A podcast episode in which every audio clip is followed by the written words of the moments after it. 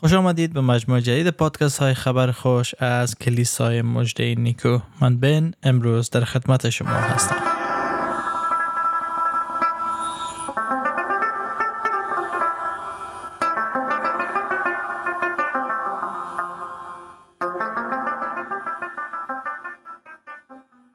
در سری جدید پادکست های خبر خوش از کلیسای مجده نیکو همواره تلاش ما بری بوده تا موضوعات مهم ایمان مسیحی را مورد بحث قرار بده. تا راه باشد که شما ایزان در ایمان خود رشد کرده سمر بیارین. و همچنین دعا و آرزوی مایی هست که او ایزانی که هنوز با خداوند عیسی مسیح آشنا نیستند. از طریق پادکست ها و تعلیم با او آشنا شده قلب خود به خداوند بسپارند عزیزان خوشحال میشیم که با شما در ارتباط باشیم. می‌تونین برای ما از طریق واتساپ تلگرام سیگنال و یا هم در صفحه فیسبوک ما برای ما پیام بگذارید شماره تماس ما هست. مثبت یک 803 443 788 و ما به زودترین فرصت تلاش خواهیم کرد که به پیام های شما جواب بدیم. طوری که می‌دانیم افغانستان و دیگر کشورهای اسلامی در زمان عید قربان به سر می‌برند. ایدی که قربانی میشه و تجلیل میشه. و امروز خواستم در مورد از این صحبت کنیم که این فرهنگ و این مراسم از کجا نشأت گرفته و چرا کشورهای اسلامی این چیز تجلیل می‌کنن عید تجلیل می‌کنن. و همه ما می‌دانیم که ای اید سرچشمه می‌گیره از کاری که حضرت ابراهیم کرد ولی او خودش خواسته ای کار انجام نداد بلکه خداوند از او خواست که فرزند خدا قربانی کنه. یهودیان و مسیحیان به اعتقاد هستند که فرزند از او اسحاق قربانی شد. اما مسلمان ها میگن نه خیر فرزند از او اسماعیل قربانی شد. حالا تمرکز ما امروز روی این نیست که کی قربانی شد کی نشد.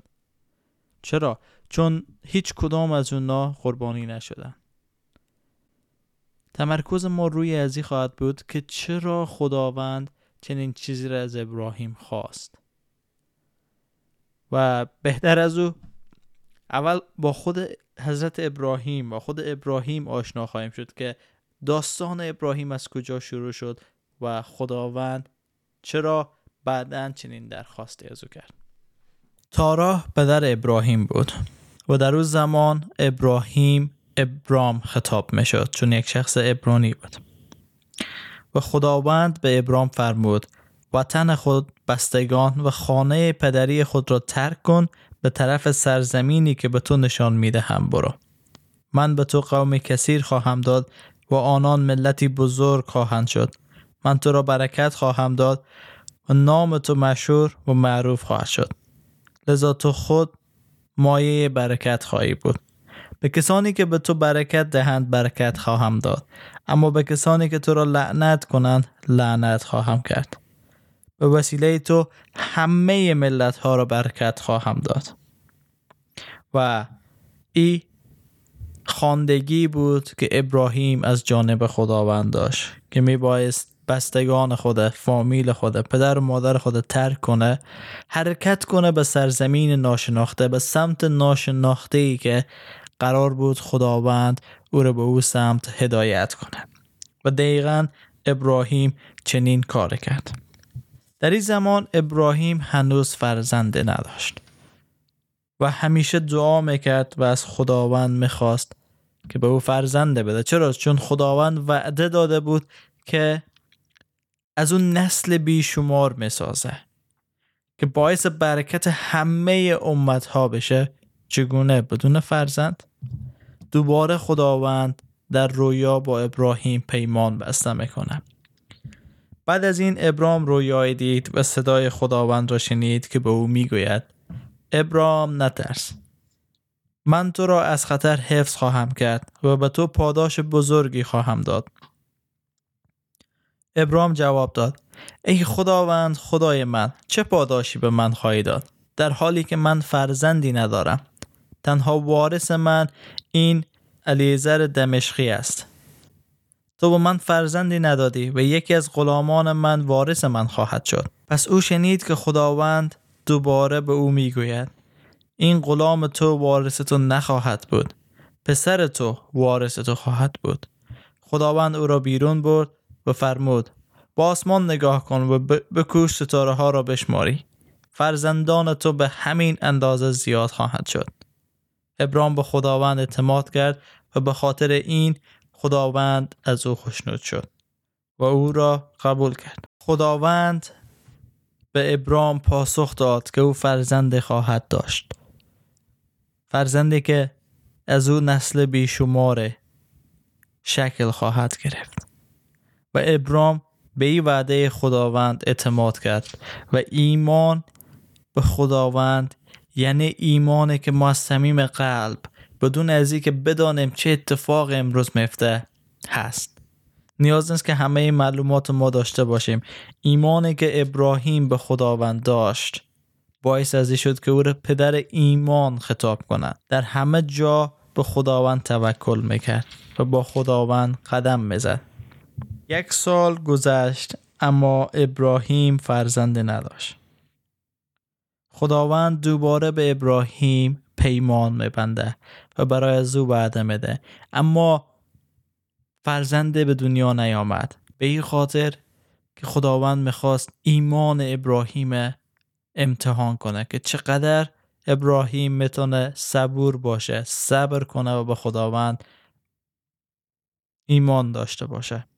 خداوند بار دیگر خود به ابراهیم ظاهر می‌سازه. و در اینجا ابرام به ابراهیم تبدیل میشه. چرا؟ چون خداوند با او پیمان دیگه بست که وقت 99 ساله بود ابراهیم خداوند به او دستور داد که باید ختنه بشه و چنین شد و در اونجا بود که خداوند اسم او را از ابرام به ابراهیم تبدیل کرد. من پیمان خود را با تو و فرزندان تو در نسلهای آینده به صورت یک پیمان ابدی حفظ خواهم کرد. و خداوند پیمان خود تا به امروز با ابراهیم و فرزندان از او حفظ کرده. خداوند بار دیگر خود به ابراهیم ظاهر می سازه. خداوند در محل درختان مقدس مرمری به ابراهیم ظاهر شد.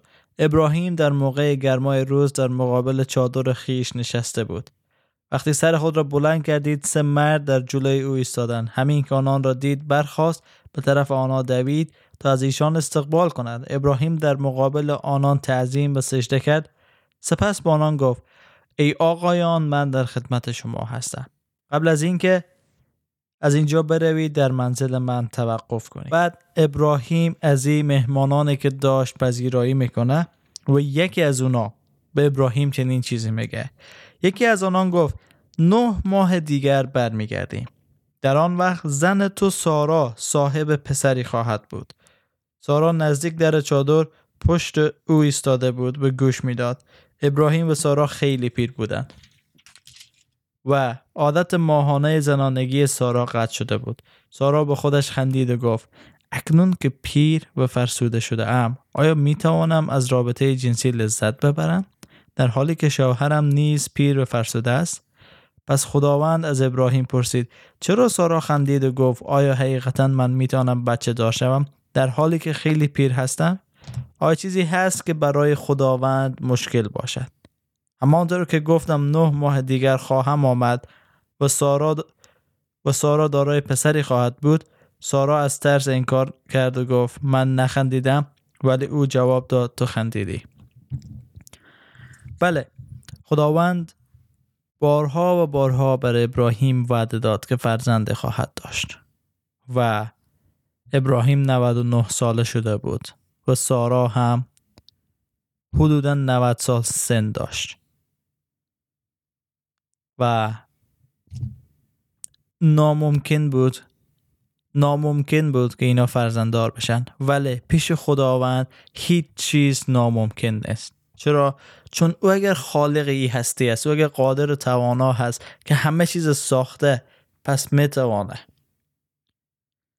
یک زن پیر حامله بشه. پس می‌تونه بر از اینا فرزنده بده. اگه خداوند انسان از هیچ چیز آفرید پس می‌توانه بر از اونا فرزنده بده. و ایره برای از دو نفر گفت. اما در اینجا یک اشتباه صورت گرفت. یک اشتباه خیلی بزرگ. و او از جانب سارا بود. چون سارا پیر شده بود و می‌فهمید که نمی‌تونه بچه دار بشه. پیش از اینکه خداوند ملاقات کنه به ابراهیم گفته بود که با کنیز سارا هاجر که یک کنیز مصری بود ازدواج کنه و شاید خداوند از طریق هاجر به ابراهیم به سارا فرزند بده. و در روز زمان داشتن کنیز به غلام به این معنا بود که هر چیزی که آنها دارن مال صاحبشان بود. حتی فرزندانشان اونا حق فرزندان خود را هم نداشتن. به این منظور اگر هاجر آبستند می‌شد و فرزند میزایید او فرزند مربوط به سارا و ابراهیم می‌شد نه هاجر. و چنین شد. سارا هاجر به عقد ابراهیم در آورد و فرزند به دنیا آمد که اسم از او اسماعیل بود. اما بعدنها هاجر نه تنها از اینکه فرزند خود به سارا نداد بلکه با سارا دشمنی گرفت و قصد داشت که سارا را از بین ببره. و به خاطر ازی از ابراهیم خواست که هاجر و اسماعیل از او دور کنند و خداوندم گفت که نگران نباش من از اونا نسل می‌سازم و بر از اونا ثروت میدم و می‌گذارم که اونا هم بیشمار شوند. چرا؟ چون از نسل ابراهیم بود. و به این شد که اعراب امروز از نسل اسماعیل و از نسل کنیز سارا به دنیا آمدن.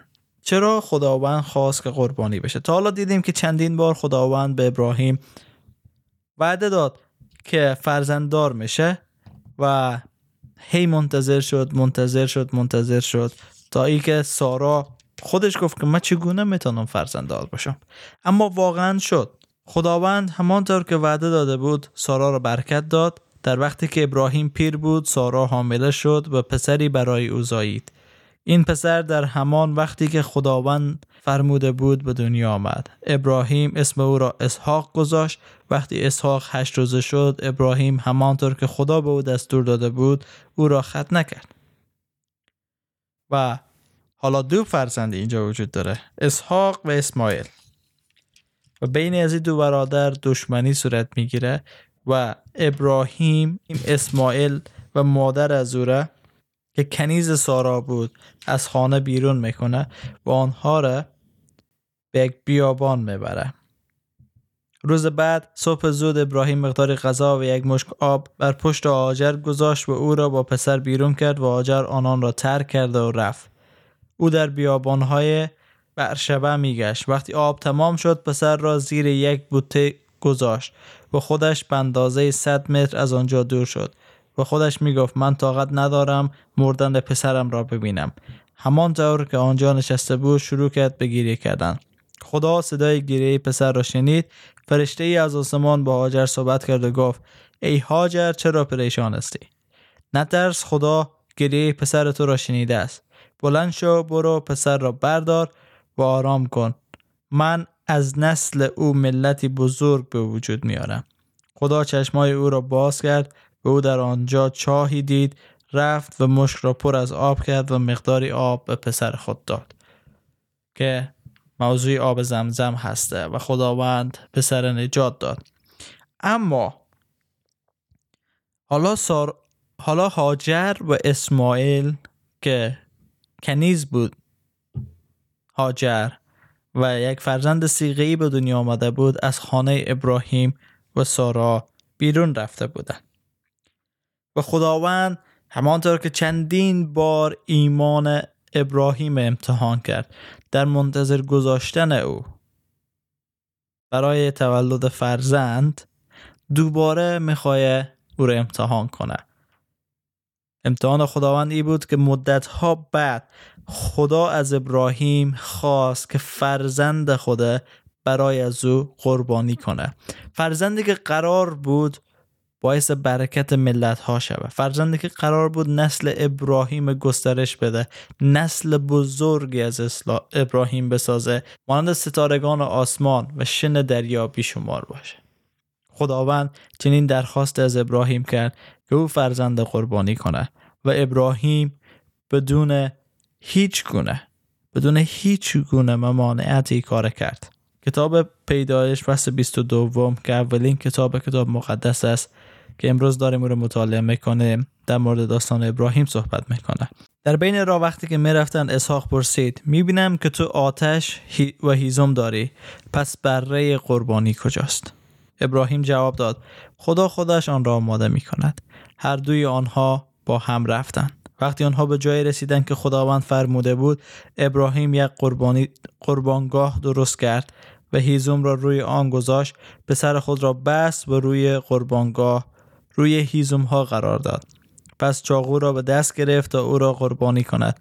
اما فرشته خداوند از آسمان او را صدا کرد و گفت ابراهیم ابراهیم. او جواب داد بله خداوند.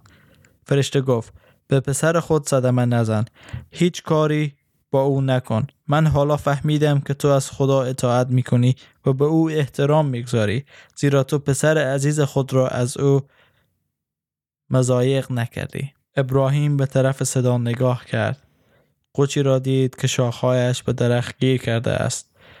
او رفت و آن را گرفت و به عنوان سختنی به جای پسر قربانی پسرش قربانی کرد.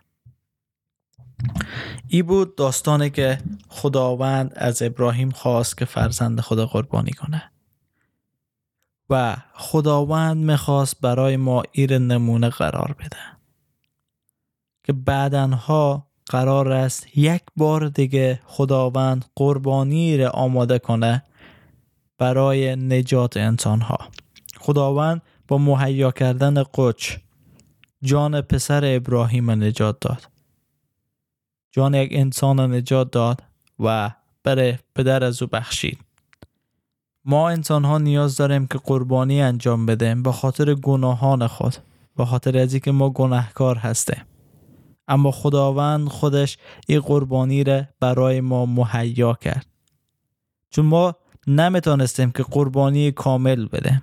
ما نمی‌تونستیم که با ریختن خون حیوانات گناهان خود پاک کنیم. چرا؟ چون بعد از او دوباره گناه می‌کرده. به خاطر ازی است که هر ساله همه مسلمانان جهان کسایی که توانایی از رو دارند قربانی می‌کنند. از اینجا شروع شده. از اینجا نشأت گرفت که خداوند خواسته بود از ابراهیم که قربانی انجام بده و به جای فرزندش خود خداوند قچ مهیا کرد. امروزه خداوند به جای قچ هایی که قرار است بمیرن قربانی بهتری را آماده کرده. قربانی آماده کرد که یک بار برای همیشه خون از او رخته شد. یک بار برای همیشه همه را پاک کرد و چون او دیگر قربانی پیدا نمیشه. و او کسی نبود جز فرزند یگانه خداوند عیسی مسیح که همه ما باور داریم که عیسی شخص کاملا پاک بیگناه بود. اگر پاک و بیگناه بود مگر خداوند چنین قربانی را نمیپذیره؟ خداوند مگر امر نکرده که قربانی را برای ما بدن که پاک باشه بیگناه باشه؟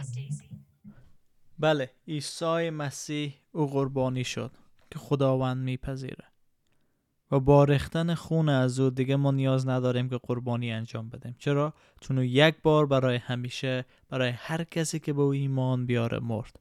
و شما فقط نیاز است که قبول کنین و ایمان بیارن که عیسی خداوند و تنها راه راستی و حیات است. راهی که به خداوند منتهی میشه. راهی که به نجات منتهی میشه. و راهی که به زندگی ابدی. همه اینها را ما می‌تونیم در یک شخص که خداوند مهیا کرده پیدا کنیم. و او هست عیسی مسیح. امیدوار هستم که شما درک کنن این موضوع که دیگه نیاز ندارن قربانی کنن و فقط باید ایمان بیارن به قربانی که خداوند سالیان سال برای شما آماده کرده است. و فقط نیاز است که توبه کنن و ایمان بیارن در برکت و سلامتی خداوند.